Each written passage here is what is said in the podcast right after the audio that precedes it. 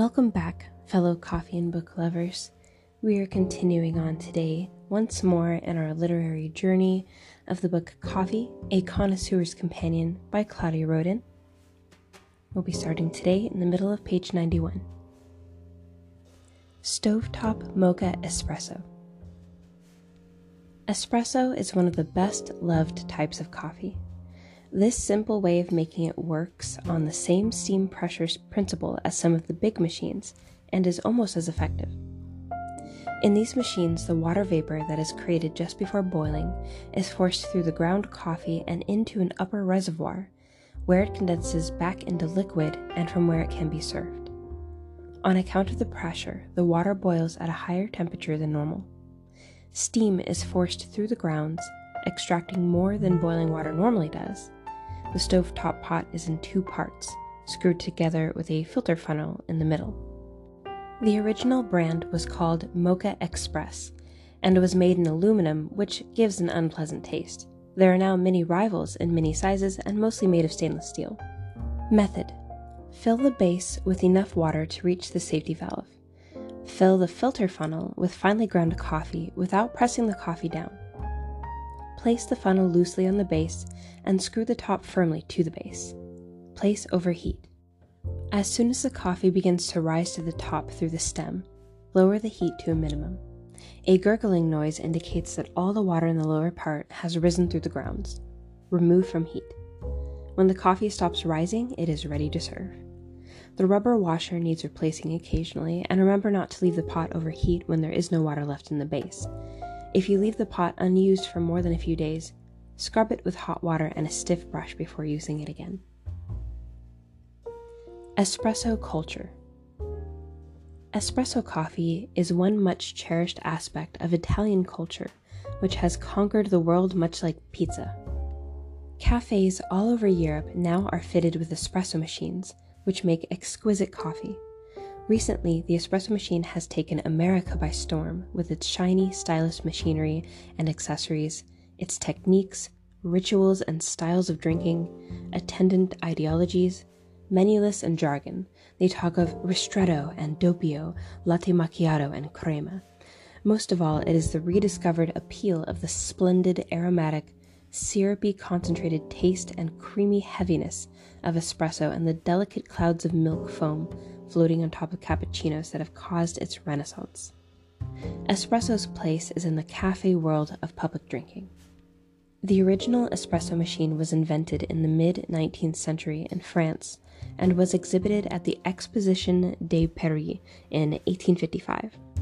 It was a monster of a machine designed for commercial use to brew coffee instantaneously under the pressure of steam. It was adopted by various Italian makers who developed the idea. After World War II, Gaggia brought out a model in which a spring powered piston pumped by handle pushed the hot water through the coffee. Later, button operated machines worked with simple hydraulic pumps. These days, the process is entirely automated and includes milk frothing equipment by which compressed steam is forced through cold milk from a nozzle, heating it and producing a light foam. But the operation is still enveloped by ritual mystique. Many people want to reproduce the appealing tastes of the cafe quality espresso in their own homes, but it often remains an unattainable goal. There is a great number of different home espresso makers at a wide range of prices on the market, all of which work in different ways and with varying results. In all of them, the principle is the same. Hot water is forced rapidly with great pressure through ground coffee directly into coffee cups so that there is maximum extraction of the flavor components in the shortest possible time, but with none of the unpleasant elements. They work by different processes by the action of trapped steam, by means of a pump or a lever controlled piston. These last two are the more expensive machines, but they do produce a richer, smoother drink of near cafe quality. They also have a valve for frothing and heating meat, uh, milk, not meat. It is important to find out the merits and weaknesses of each before investing, but all these machines need to be properly handled to produce the much loved, rich, and aromatic coffee with syrupy body and most desirable light brown foam called crema. They all require patience and practice until you get the feel of it. In other words, the coffee has to be made with love.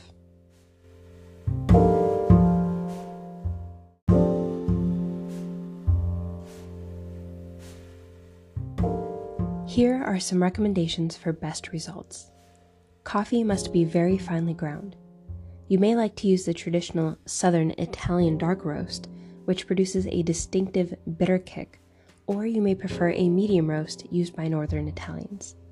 The grounds must not be packed too tightly in the gruppa, the metal filter cup that holds them, or the water will not get through properly, nor too lightly, or the result will be watered down and insipid. Don't try to get more coffee liquor out of the grounds. Over extracted coffee is thin and bitter. Espresso is strong and concentrated, has a bittersweet bite of a dark roast and concentrated liquor. It can only be drunk black in small quantities and sweetened. It can be served with a thin cut slice of lemon hung on the side of the cup. Cafe latte is a half and half mixture of espresso and hot milk. Milk mellows the strong, sharp taste of the coffee. Cappuccino is one third espresso with one third hot milk topped with one third foam. Sprinkle, if you like, with powdered or shaved bitter chocolate, or with cinnamon or nutmeg, and serve it with sugar. The word cappuccino is derived from the color of the habit worn by Capuchin monks. A few years ago in Sardinia, I was eating lunch in an out of the way seaside restaurant. The owner came to me to ask me where I was from, then asked, Why do English people ask for cappuccino with spaghetti bolognese? all of the locals stopped eating to listen to my explanation of the social history of coffee bars in Britain offering spaghetti with cappuccino. Italians only drink it for breakfast. In America, too, people generally prefer to drink their espresso cut with milk. Black coffee. For the purist, the only way to drink coffee is black, or nature, as the French call it. Across the channel, that usually means very strong, from a high roast, sometimes burnt almost to a char, and served en demitasse, the traditional small after dinner cup. For cafe nature, use one heaped tablespoon of ground coffee to each 120 milliliters, 4 fluid ounces, or half cup of water. The higher yield of the Italian espresso method results in the extra strong ristretto. Lungo is their weaker version, served in larger cups. Serve it very hot as soon as it is made. Drink it sensitively, like wine, appreciating the bouquet and the color. It is not affectation, but simply making the most of what is good. A note on flavoring Coffee has made some successful marriages of flavor, some no doubt by happy chance, which are well worth trying out. A pleasant sensation for the palate is the use of lemon in coffee. In Italy and many other parts of the world, a strip of lemon peel is often curled around the rim of the cup. You may add excitement to your drink with a sprinkling of grated lemon or orange peel, or, as in the old Russian way, with a squeeze of lemon juice. Moroccans like to use whole black peppercorns to give extra kick. They may add a pinch of salt, a habit also popular, popular in Ethiopia, to bring out the finer flavors. As Simone Beck points out, the flavor of even the finest coffee will be enhanced if, at the moment of pouring boiling water over the coffee, one adds a tiny pinch of salt. And I will leave off here today at the top of page 95, and will continue on next morning. Thank you for listening.